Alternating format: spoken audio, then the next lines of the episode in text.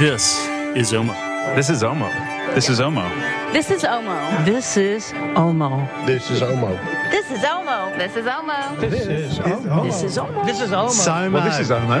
This is Omo. This is Omo.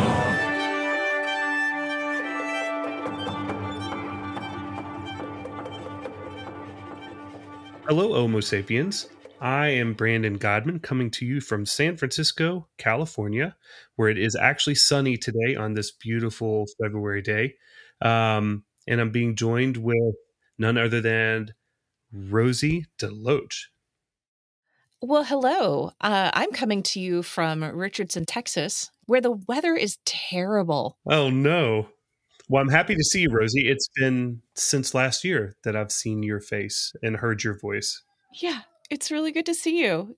Even though you and I are both struggling with off and on illness, um, yeah, it's good to see you. Yeah. Off and on good health, we'll just say that. there you go. And uh, you, we've got an update episode today. You want to tell us who we've got? Yeah, we're um, thrilled to be bringing you the what is now sort of like um, the second episode of the Pernambuco issue. Back when we presented to you guys and gals um, in October, we talked about Pernambuco, what was coming up in November when the CITES summit was going to be happening in Panama, and the big vote that mm-hmm. we were waiting on, um, which was were they going to move Pernambuco to Appendix 1, um, making it therefore as illegal as, say, tortoiseshell or ivory or something like that. We were not sure.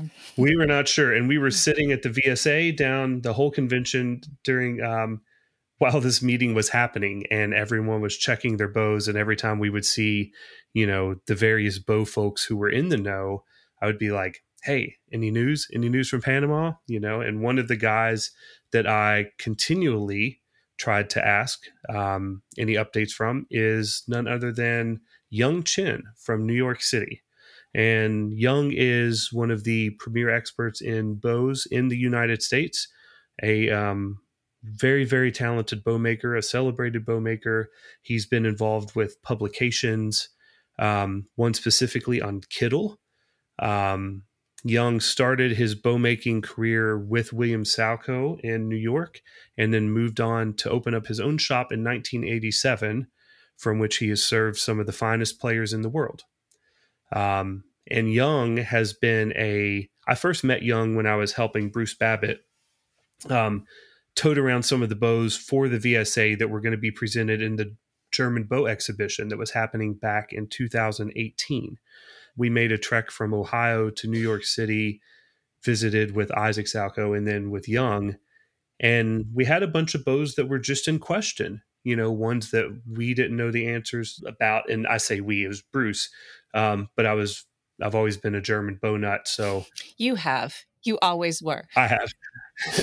I uh, I kind of nudged my way in and was welcomed into the trip um, to just go and kind of be a fly on the wall. And uh, it was great because we walked into Yung's workshop and Yung said hello to Bruce and Bruce introduced me and Yung said, "Oh yeah, let me see your bow tattoo." Yeah. And I thought, wait, how do you? I don't know you that well. How do you know about my bow tattoo? And apparently, he had heard about my bow tattoo, which I now very fondly refer to as my elbow. Nice. Because it's on my forearm. But um, at any rate, it was just a fun thing that Yung Chin knew my tattoo before he knew me. So, um, yeah.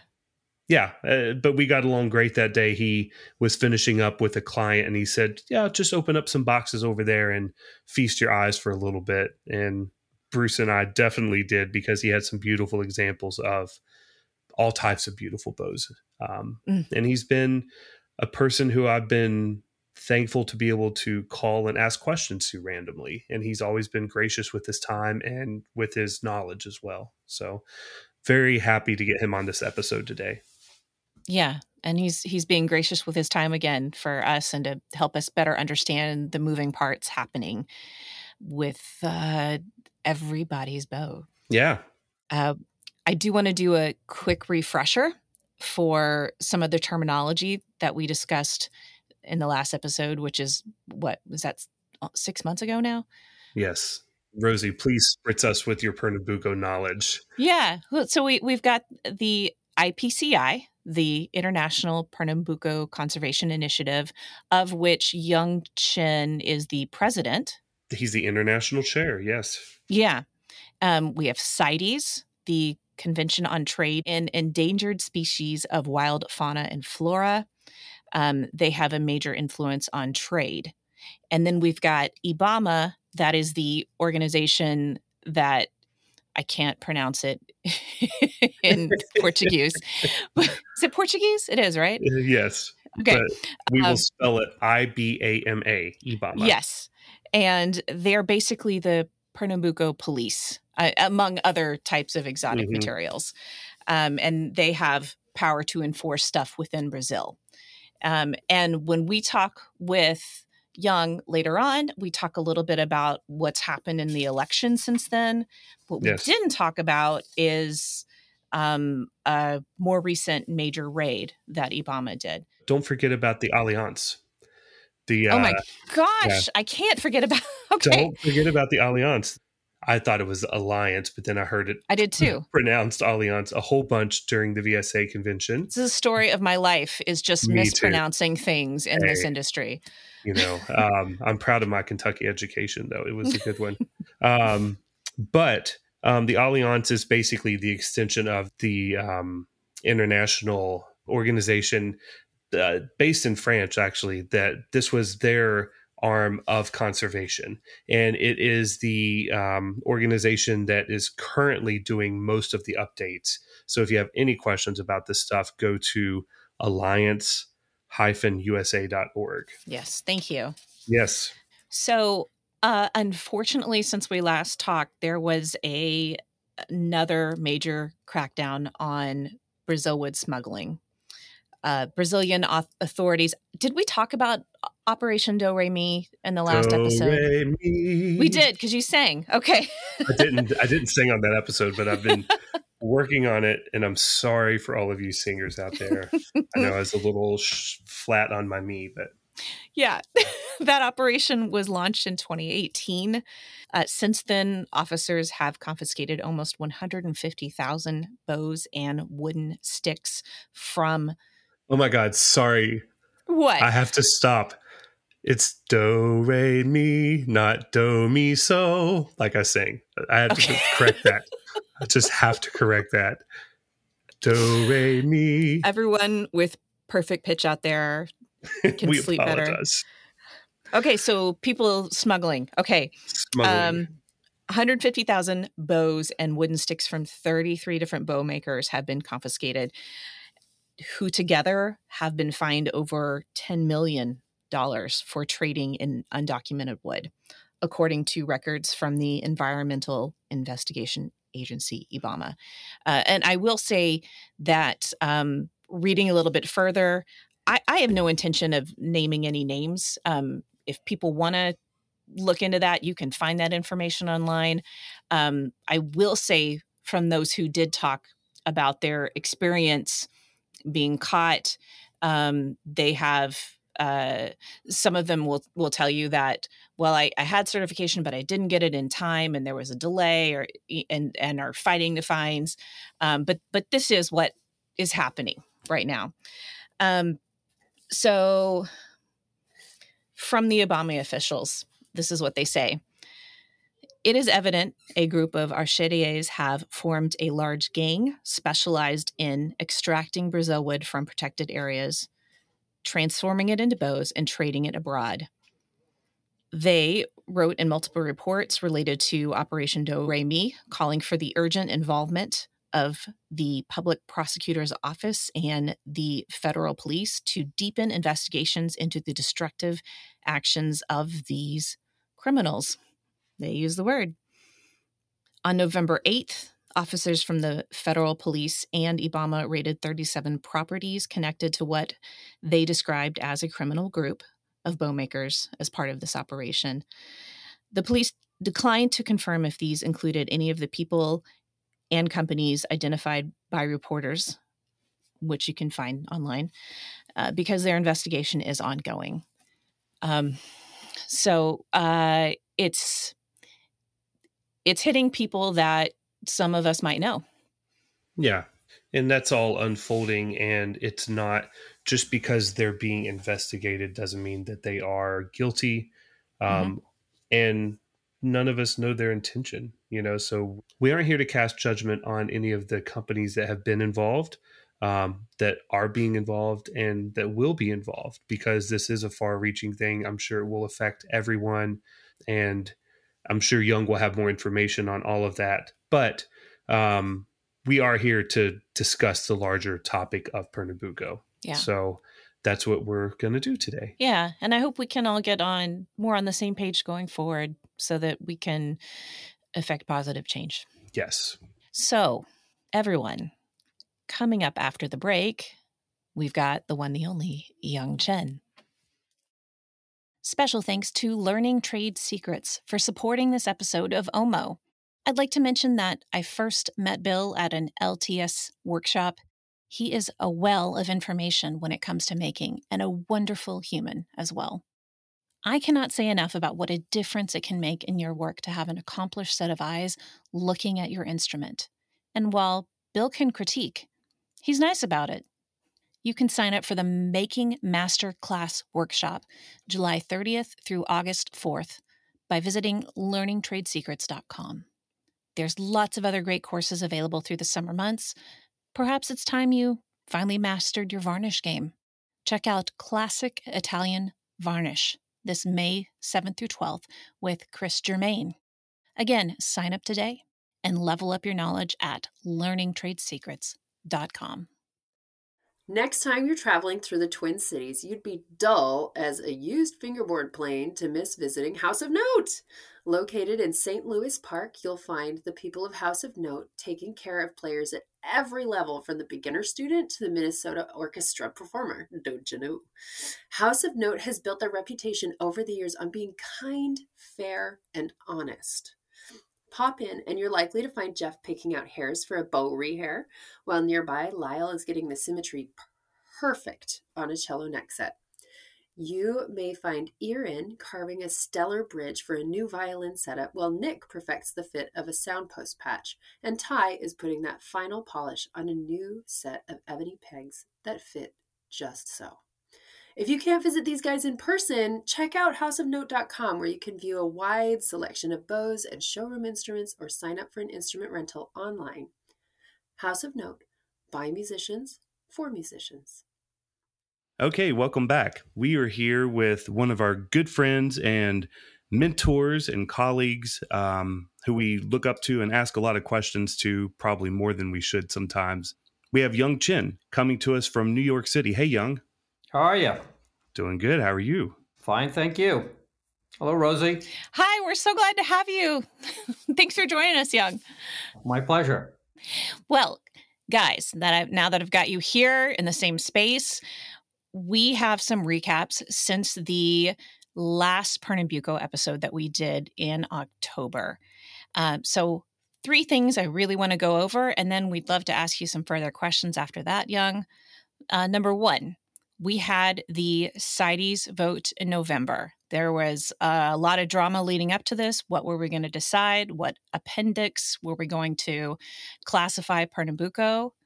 Uh, following that, we had the uh, presidential election in Brazil that had more drama than I wanted. And third, we had a, another major raid from IBAMA going after uh, bow makers and uh, Pernambuco collectors, uh, some people we know in the field, which uh, we'll state again later. We, we're not naming names today. Uh, without further ado, let's uh, let's recap. So Yung, when we were at the VSA back in November, uh, the CITES summit was happening down in Panama. And I remember it was happening in real time with us at the VSA. And every time I saw you, I just said, Is there any news? Is there any news? And I know everyone was sitting on the edge of their seats that week because a lot was at stake. Can you tell us what happened? Yeah, so uh, Brazil had proposed to put Pernambuco on uh, Appendix 1 of CITES. In 2007, they had put uh, Pernambuco on Appendix 2. But at that time, there was an exemption of the finished product coming out of Brazil, meaning finished bows were allowed to come out uh, without much documentation. But that has since changed. So at this meeting, we all expected, uh, we didn't know how this was going to go. Would, would, would we go to an appendix one, which would be like tortoiseshell or ivory? And in fact, nobody knew till the very end. And we, what happened is that they kept it at appendix two, but Brazil had changed certain kind of regulations inside of Brazil, especially with regard to the finished product coming out of out of Brazil. So as of February 23rd, 2023, any bow that comes out of Brazil has to have a CITES documentation. But as something that both of you have alluded to, there was a change of government. We have new personnel. So new people are getting put in place. And as of today, uh, I don't think there is any kind of shipment yet because uh, I would say mostly the a the people haven't been put in place by the Brazilian government and they have not finalized their policy. And just to clarify, Yung, when you say Appendix One, that means it does not cross international borders. The material, period, whether it's finished or unfinished, correct?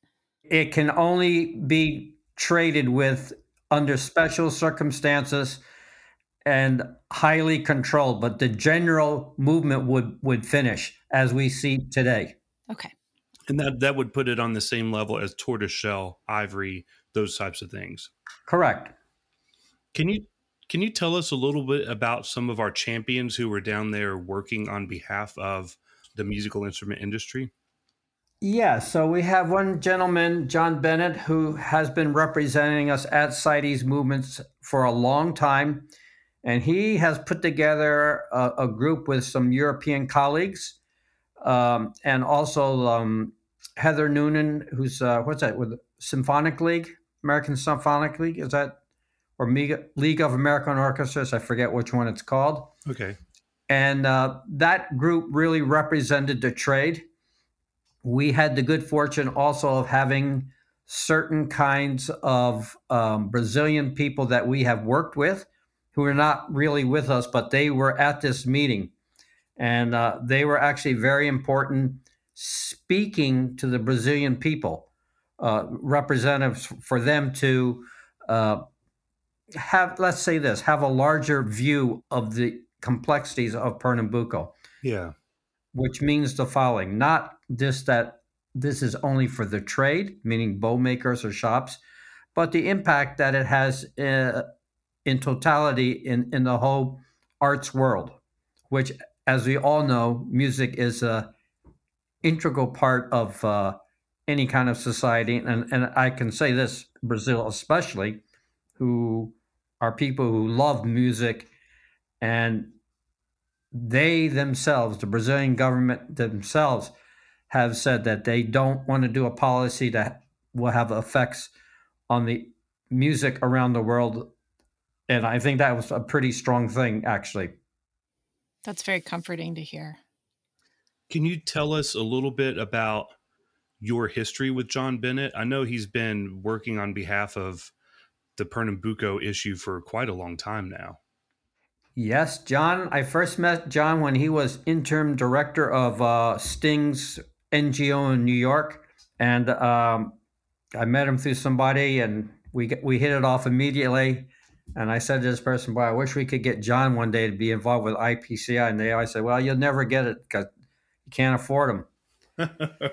through chance happenings and and uh, you know, I don't give up too easy. I always would say, "Hey, you know, would you like to, you know, help us one day?" He he eventually came and started helping us for nothing, by the way, which he still does today for IPCI. Wow. And uh, he loved it because he liked the cause of what we did a small group of people who were able to affect a policy in Brazil. And actually, I'm, I'm very happy to say that IPCI, for all of its good things and, and, and bad things that people have said, it is in fact the one organization that was even cited cited by Brazilian CITES officials and other CITES officials around the world as having actually tried to do something.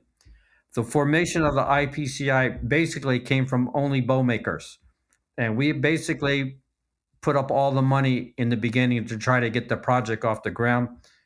And I, am happy to say that the IPCI has been responsible probably for over 350,000 seedlings being planted in Brazil. That's wonderful. Speaking of IPCI, that's a um, program that you've been involved with it since the beginning, and you're currently the international chair. Isn't that correct? Yes, uh, we're still going. We're waiting to see what's going to happen with the government. Uh, new people. Uh, actually, the Brazilian government, um, IBAMA has actually a Pernambuco working group, which was established, I believe, uh, last year. Um, I think in the fall or late summer, and it was trying to bring together all the stakeholders of Pernambuco and uh, have a conversation, uh, open and candid conversation, transparent conversation with the Brazilian government. And they will have another meeting in, in the middle of April, and um, and they have asked for our participation. I think that's pretty nice that they ask us because mm-hmm. their resource. But maybe we can give them some help with things. It's amazing how many people are involved in this. yeah. It's just never ending.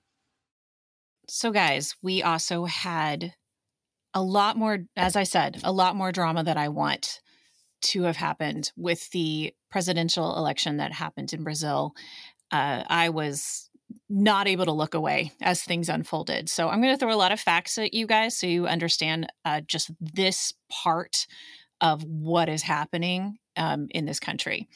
So, Jair Bolsonaro was the incumbent president who is known for many things, but for the purpose of this episode, his presidential track record was surging deforestation.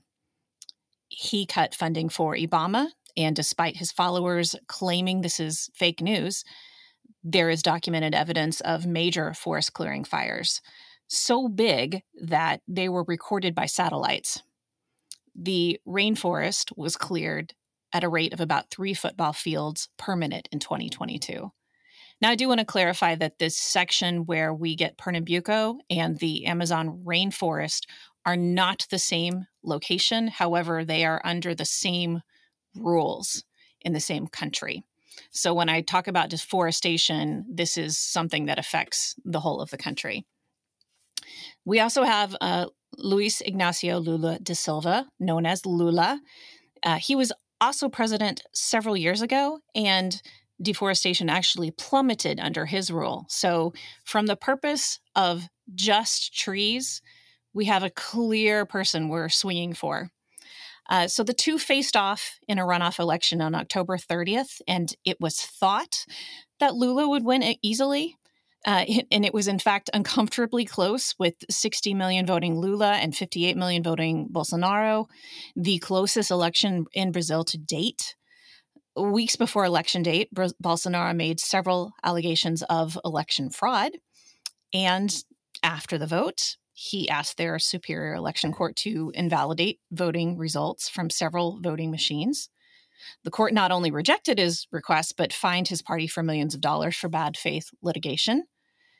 Lula was sworn in the 1st of January, and Bolsonaro did not attend because he was at Mar a Lago in Florida. One week later, Bolsonaro followers attempted to storm the capital city of Brasilia, which included the offices of National Congress, the Supreme Federal Court, and the presidential palace. So, what's happened since Lula came to power? well, at the time of this recording, he's not been in office very long, just a couple months. And the efforts to stop deforestation have been described as a Herculean effort. Uh, at this time, he is attempting to beef up IBAMA again. Brazil just approved funds to double the agency's enforcement budget from last year. Uh, there are other countries that are stepping up with money and help to uh, increase our efforts going on with stopping deforestation. Uh, so the fight is moving in the right direction. However, it is unlikely that there will be noticeable improvements to the Amazon rainforests and other protected forests in Brazil until 2024. That is my update. Guys, any thoughts? Anything to say about these guys? Well, I, I, I think that um, Lula uh, has appointed Marina da Silva back as environmental minister. She had a pretty strong record. Yeah. Of trying to help the situation of uh, saving the environment. When I say that, I don't mean that that there's absolutely no cutting. Okay, I I, I don't yeah. think that means saving the environment, but doing things in a sustainable way. I think my from my own experience down there, following this for over 20 years, the issue is very, very complex. Yes. Meaning the following it's very easy for us in the developed countries who use most of the resources, and we can sit here and throw money at a because mm-hmm. There's the aspect of the real- reality of the people who actually live near protected areas or live near the forest or are in certain kinds of social economic status where basically they do live off the land. Yes. So that is something that has to be considered also. But I would say not only Brazil, just reading about this, but other countries that have natural resources, it seems like a lot of the policies of these various governments have not been able to solve uh, this issue of uh, natural materials and how to do it in a sustainable way. This is not u- unique to Brazil. Mm-hmm. It, it is where you see it with other countries. And the other thing about this is is the file is also not only for the violin industry, but many instruments that that use rare woods, wind instruments and things. Generally, these are slow growing trees, and they are um, in the natural. They can take well, some take easily 80 to 100 years to get to maturity. So one of the things is how do we gap this? Like, okay, we, we're responsible, for instance, with the Pernambuco, we're responsible for 350 million tree, 350,000 trees being planted so far. And uh, we've seen some of these trees, some of the trees we planted already are around 20 years old. And we do know under a controlled environment, if we can get the trees to somewhere around 40, 45 years, it is possible to use that tree. And we actually experimented with plantation wood in the early 2000s.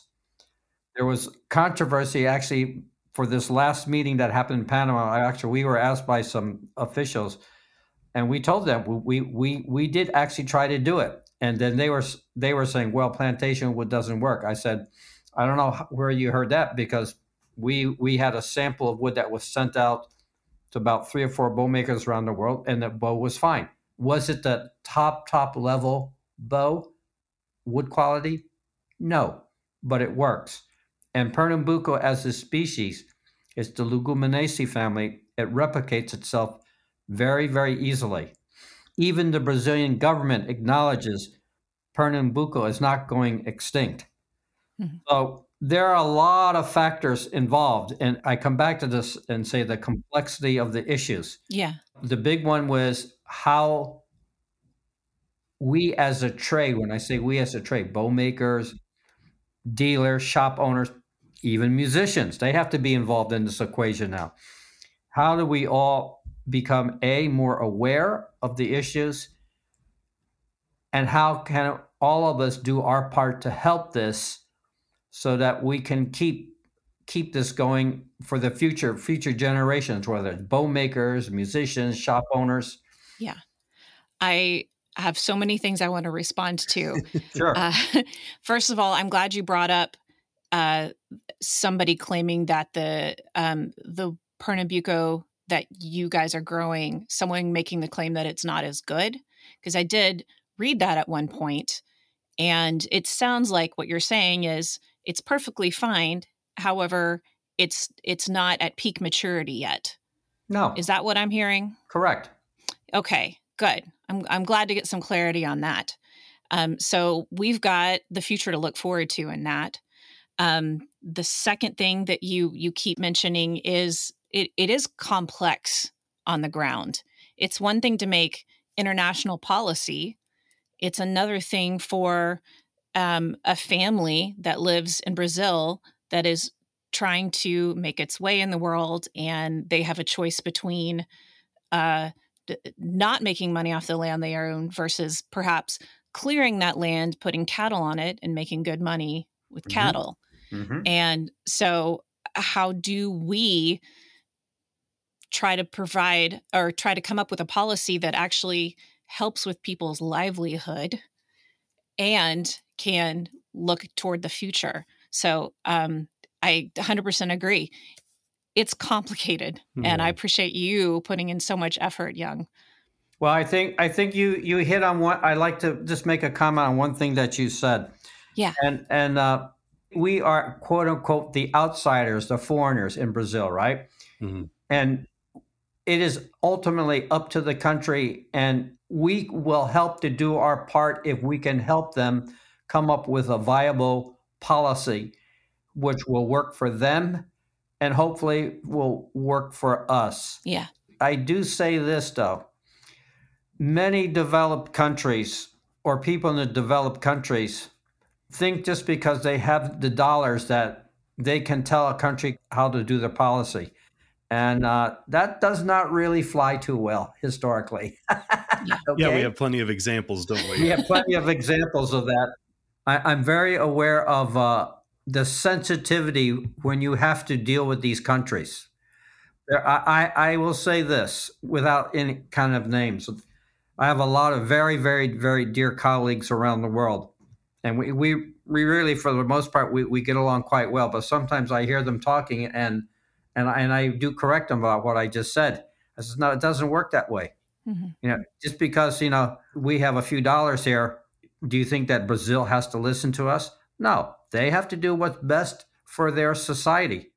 If it works out for us, fine. But we have every indication by how the Brazilians have talked, especially recently, that I'm going to take them at their word from what they're saying, that they want a viable solution not only for their country, but for us, even the bow makers. Oh, we're going to have to count on that. Cross our fingers. Uh, let's pause for a word from our sponsors, and then we'll be back with more with Yung Chin. Hello, Homo sapiens. I'm here with Jackson Maberry. Jackson is the maker of Dr. J.G. McIntosh Rosinate Oil Varnish. I was wondering if you can help us understand what a rosinate varnish is and what it can do for a violin's appearance. So, a rosinate varnish is an oil varnish where the resin component is, instead of a natural resin, a modified rosin. Uh, in this case, modified either with uh, metal ion attached to the molecule or a metal ion and a dye molecule attached uh, to the rosin molecule. And the big thing that it can do for you and for your violin's appearance is that because rosinates are a perfectly transparent delivery vehicle for color, they allow you a great deal of flexibility when it comes to the overall look of your finished instrument. Guys, to get more wonderful JG McIntosh Rosinate Oil Varnish products, you can visit woodfinishingenterprises.com. Thanks, Jackson. Thanks, Rozie. All right, welcome back, everybody. So, the third thing we need to talk about is the raid that is an operation that's been happening by the federal police and Ibama since 2018. Um, in a bid to crack down on Brazil wood smuggling, Brazilian authorities launched Operation Do Re Mi. Do a deer. Anyway, they started that in 2018. Since then, oper- officers have confiscated almost 150,000 bows, that's finished bows, and wooden sticks from 33 bow makers who together have been fined over $10 million for trading in undocumented wood, according to records from the Environmental Investigation Agency, IBAMA. The IBAMA fa- officials stated it is evident a group of bowmakers have formed a large gang specialized in extracting Brazil wood from protected areas, transforming it into bows, and trading it abroad. Ibama officials wrote this in multiple reports related to Operation Do Re Mi, calling for the urgent involvement of the public prosecutor's office and the federal police to deepen investigations into the destructive actions of these criminals.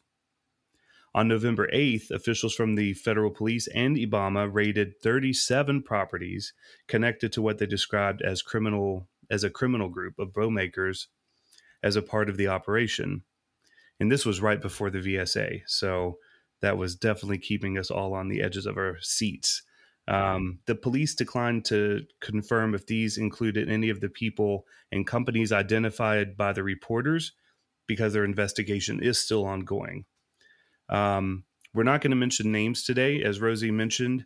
Um, and this is this whole episode is by no means pointing fingers. So just as we discussed, you know, we are outsiders here. Um, and honestly, if we're playing a Pernambuco bow, we've had a good hand in this. So um, we'll just go ahead and say that. But this Operation Do Re Mi is, I mean, it's affecting a lot of people. I mean, a lot of companies have lost huge amounts of resources or have had huge amounts of resources tied up now for years. And quite honestly, it's kind of crippling the bows that we can get into our shops these days, too, which is why we're having this conversation. Yung, do you have anything to add to the Operation Do Re Mi? Would you like to sing it for us? Uh, do re no do re mi no do ti la so. yeah. Oh wow. Okay. So Getting those low notes in there. This this is an investigation which actually we uh, when I say we, uh, meaning those of us outside of Brazil, we really only found out about it for real in 2022 in the springtime. It's actually when we found out a lot of information. We in the trade had heard rumors over the past several years about investigations. Nothing was ever really, um, when we asked, nothing was clarified as it did happen or it didn't happen. So when Ibama released some information, when the press in Brazil had several articles about this. We saw it was for real, that this investigation had gone on. In fact, they had wiretapped people, they had checked electronic format for people who were selling stuff on wood. So, wow. Uh, the officials got the names of the seller and not only the seller, but all of the people who are buying wood. So, of course, that extended into the into Europe and the United States. We do know that this information by the federal police in Ibama were, and I believe is still being shared with authorities outside of Brazil. So I would assume the US and into the EU. When we look at this situation, it's it's a very difficult uh, situation. And I, when you, when Brandon, when you were talking about something, you were saying, well, so that we can't get any bows now. I, and you mean modern bows out of Brazil? modern bros out of Brazil. Yeah. Um, in truth, the investigation of Pernambuco, in particular, involving the Brazilian companies, have gone on since the early 2000s. There have been uh, police raids, inspections. There was even congressional hearing type thing called CPI into this, but it never really went too far. I will say this for those of us who went to Brazil in the beginning, meaning the late 90s, early 2000s, most of us recognized at that time. I remember specific conversations with some colleagues that high production Pernambuco w- will be finished one day. When I mean large quantities. I'm talking about producing 100, 200, 300 bows a month. We didn't think that was really going to be sustainable. Okay. Would it be sustainable for like many or, mo- or very, very high percentage of the makers outside of Brazil? or and even inside of Brazil, who are artisanal makers, they make less than say 20, 30 bows a year.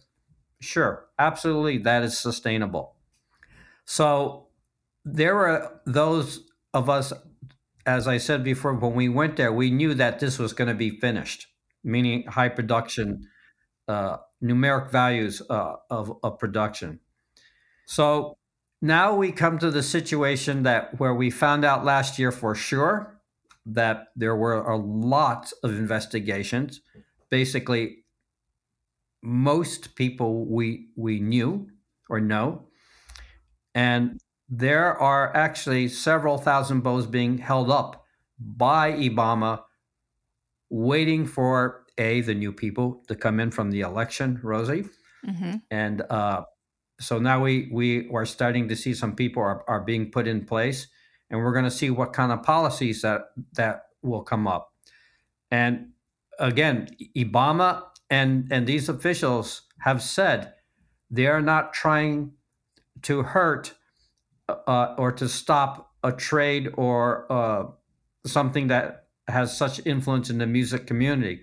What they have said repeatedly since the springtime of 2022 is that you know this aspect of going into protected forests and taking out pernambuco trees and then you know calling it new wood calling new wood old wood it's got to stop all right? Let's be very open about this okay? So brandon is right that um, especially with the how the trade has flourished down there from the from the early 2000s to now there's a lot more people in the game down there who are are making bows. But it all comes back to if we're going to have a sustainable trade in this thing, it's going to have to be with numbers that will work with what's the material is down there. Okay. So what is legal or not legal, or you know, what is salvaged material or what's not salvaged material.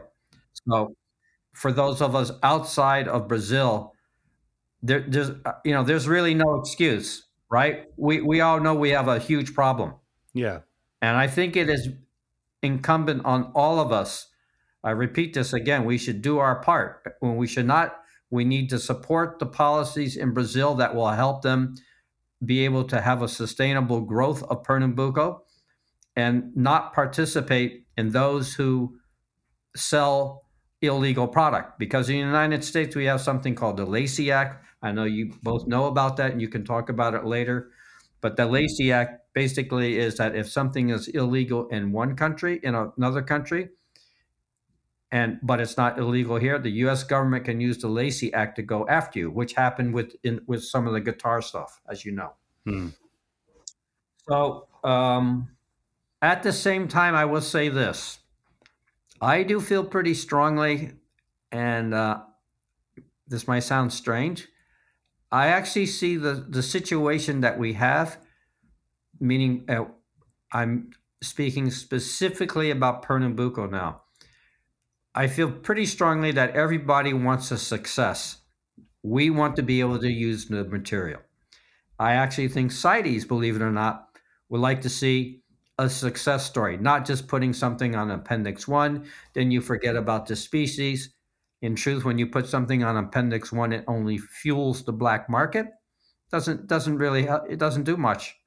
And but I think that if we can all work together, CITES can have a success story. And more importantly, I think Brazil themselves and maybe and they will feel good about it and and have a success story that hey here we have a model where we can really have a system where once the tree's put in it grows we can res- register the tree and follow it from the day that it's cut down selective harvesting by the way and track that to the finished product the technology exists to do this. It takes time. You got to have the people in place. And obviously, it takes money, right? And we have to involve even the large wood dealers, okay? I myself have been very critical of large wood dealers, but they're part of the of the landscape. And we have to try uh, to incorporate them because if if you don't, still they're they're very active players in this, right? We want to work in a legal way so that it makes it better for all of us. Yeah. You were mentioning methods to better track our product. I think Brandon, you had a question about that as well. Yeah, well, the I mean, you highlight something very optimistic here, which is we are all talking about this. What are some uh, pieces of advice you have for like makers, shop owners? What should we be doing? Because I, even since we did the first Pernambuco episode, I've had you know some close friends who are bow makers saying well what's the what's the next step uh-huh. you know um, especially people who are sitting on piles of wood that they've got from you know a maker who passed away who had got it from a maker who maybe passed away too you know okay so let's move this back to 2007 in 2007 when pernambuco became listed on appendix 2 some countries required uh, registration of stocks. For instance, like the Germans, they all had to register their stock. They're one of the few countries that actually did it. United States U.S. Fish and Wildlife site, uh, which is part of CITES, did not ask for this. They asked for a voluntary registration, which many of us did. Probably 60 to 70 percent of us did. So, what measures can we use going forward? I'm, I'm going to break this down, Brandon, the following way. Let, let's talk about shop owners. Okay, shop owners. If you have Brazilian bows, whatever's in the country now, it's in the country. Okay? Mm-hmm. So if you have, whether it's Rozie or you whoever has Brazilian bows, you should make a uh, inventory, whether uh, and, or if you have receipts from who you bought it from, or entered in your register or how you ever do your books, say as of February 23rd, it's it's past that, but it's only a few days, and there's no bows coming out of Brazil now, so it doesn't matter. You should make a, a, a declaration. Which this is what I did. I said I got X amount. I don't have very many of them left. I only got like 12 bows from Brazil. I said, and I wrote down I have five bows, this, five bows of this, and two of this, and I got it notarized. I went and I had this notarized. Also, I keep it in my register. I keep a, a, a, clear account of it. And then I also have receipts from when I bought those bows. So that's what shop, shop owners should do. Why should you do this? In case in three years' time, we're not so fortunate and a Pernambuco goes to Appendix 1, the strictest control, you will have this documentation and basically you still will be able to most likely be able to do something with it. So it's a, it's just a it's a it's a measure to protect yourself. So, um, if I may, sure. Uh, you mentioned that it's best if this was done before February twenty fourth. We're past that date, so people hearing this now, middle of March, you still can do it. Okay, just the the sooner the better. Yes. Okay. Um, and one technical question: I've got a bow upstairs that's in three pieces. Should I document that one too? Three pieces? yeah. I might fix it one day. Does that qualify? Some people have done, they just take their phone and, and photographed everything. So you okay. photograph it, the date is there. Good. The point is this because there's nothing coming out of Brazil right now. There's no boats coming out. There nothing is going to come out legally until the policy is set right? Okay. So we are going yeah. to start having meetings in the beginning, uh, in the middle of April. So we probably won't know till the early summer what the policy will be. Do you think we should document any Brazil wood bows we have, like old Brazil wood, if we have piles sure. of those too? Sure. Some of the bows are unstamped. I'm look, it's pretty easy to tell for the most part. You know what's old, what's an old bow or you know a new bow. I mean, in your case, you just look on your arm. You got a bow there, right? An elbow. Yeah, there you go. oh my goodness. Uh, did you want to add anything else to um, uh, advice for makers or for um, uh, musicians? Yeah. So makers, makers, obviously, they should just take an inventory of their stocks. If, if it's on your letterhead, a shop owner's letterhead or a, a statement, and then uh, get it notarized, or again, just use photos if you want. A lot of people have done that. So that will show you what your stock is of that of this date. And in case again, in case it gets bad in three years' time, you this will be the, be the proof that hey, I own this now. Before that, Mhm. that is the point. Musicians are being asked to do the same thing, and you know something that a lot of people don't understand. They hear this, oh, we got so many problems and this. You know who had the real problem? The Brazilian bow makers. Every bow will have to have a documentation. Okay, once it's cleared Brazil, it's it's free to travel in the world. No documentation is is necessary. I tell this to my colleagues who have been complaining. I said, "You you don't like to do this, but hey, we don't have to do this." I said, "Okay, most of us have older stocks of wood too." But I will say something that Brandon has alluded to. We have some responsibility into this. This is not only pointing fingers say, oh, this is a Brazilian bow making problem. No, we have a problem. This involves newer makers or those who are buying woods that have come out in the last 15 years. Of course, it was legal before, but since, you know, this 2007, if you didn't have the documentation, well, It's kind of illegal, that- maybe. that's maybe not so legal, huh?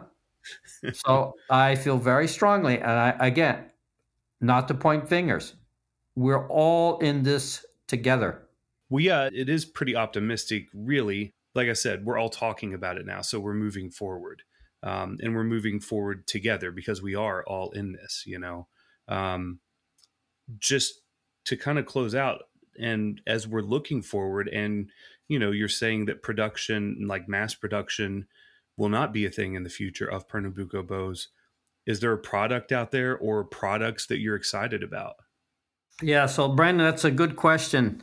And I think that if I may, before I answer, just say this what you just said will apply to, to all music of the whole trade percussion instruments, woodwind instruments. They all are having the same problems. hmm And maybe, you know, again, I, I repeat this theme that I've been saying. We need to all rethink this along the whole chain of users, makers. Is it necessary? Let's talk about Pernambuco. A six year old has to be playing a Pernambuco bow. Yeah. And most of the time, it's not very good, the bow Right. right? But for me, the future, there will come other materials.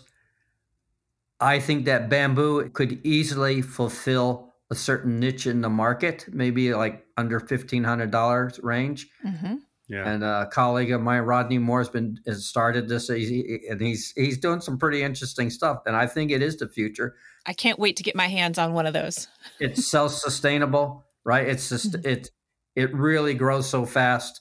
I, I'm sure the Chinese will get into this, right? Yeah. I mean, bamboo comes from there. It, it, it might be a, maybe it won't be as refined as Rodney's product, but I think bamboo is a very strong contender. And you raise a good point just with that and the responsibility. I mean, something that I know Rozie, you and I have talked about since we started talking about Pernambuco is, you know, how quick are we going to be to put a Pernambuco hand in every player's or Pernambuco bow in every player's hand? Mhm. Um, and it's something, I mean, right now the constraint is I don't have stuff under a certain price range to show people that's Pernambuco. So relying heavily on carbon fiber for under a thousand hmm um, except for those piles of German bows that I'm starting to actually open the boxes on and start to fix up. Yeah. you know, like the, the West German stuff that's just been piling up for years that is actually good. And for those players, it's great. Yeah. Now, a, a carbon fiber bow might work better for them though. So it's just really thinking about the utility factor under a certain price range until they can recognize it and you know it really transforms their playing. So I'm I'm- approaching business differently now. I would say, Brandon. I mean, I, I've not been ever been a big fan of of of carbon fiber because for me they're they don't have the greatest spectrum of sound. They're very one dimensional. Yeah. and um, you know it's fishing rod technology, so it, it's. I like wood. Okay, I've I, I I've always been a big proponent of wood. Let's not forget that it's uh, made from uh, petroleum. Yeah, well, I was just going to say that has its own issues. Okay, Yeah. Okay, and I, and I think in the whole spectrum of what we're trying to do with music and art, I would feel better and I'm sure this this bamboo product will will become something. Yeah, yeah, and and, and it it's sustainable also in that we don't need it to grow for 100 years or 80 years. But I think even there's been talk of other woods like ipe, but then you don't want to just shift over the demand and just create the same thing with ipe like with Pernambuco. Because in, in ipe, there's only a few species that are really good. There's hundreds of species of ipe. My point is all of us have to be think this and understand not everybody should use a Pernambuco bow. Yeah. Okay, it's it's a simple thing. It's it's not required when you're a little kid. Yeah. I think we are at a place where we do need to wrap up. I do want to mention that Yung has been twice as gracious with his time as other guests because we lost the original recording and had to do this again. So, thank you, Yung, for the surfeit of time that you've given us and and i got to hear you laugh in this episode and i really like your laugh so i i enjoyed this time with you.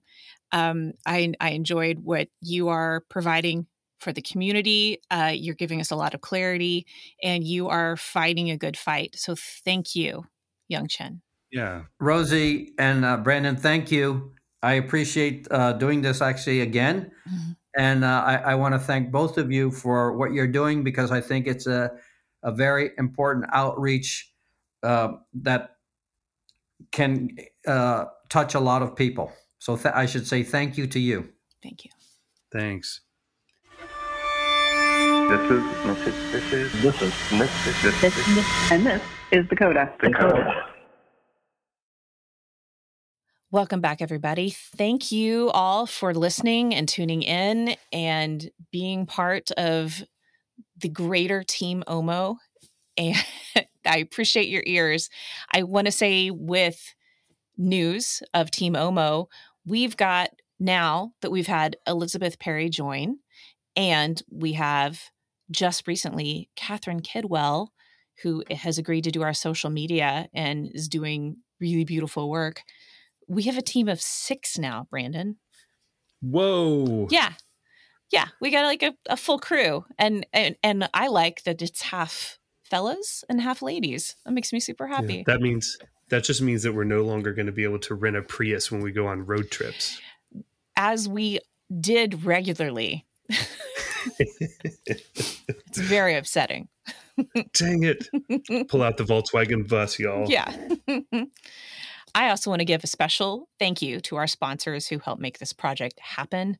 Uh, a few months back, we were able to buy some fairly expensive editing software that Jason Peoples needed to upgrade into.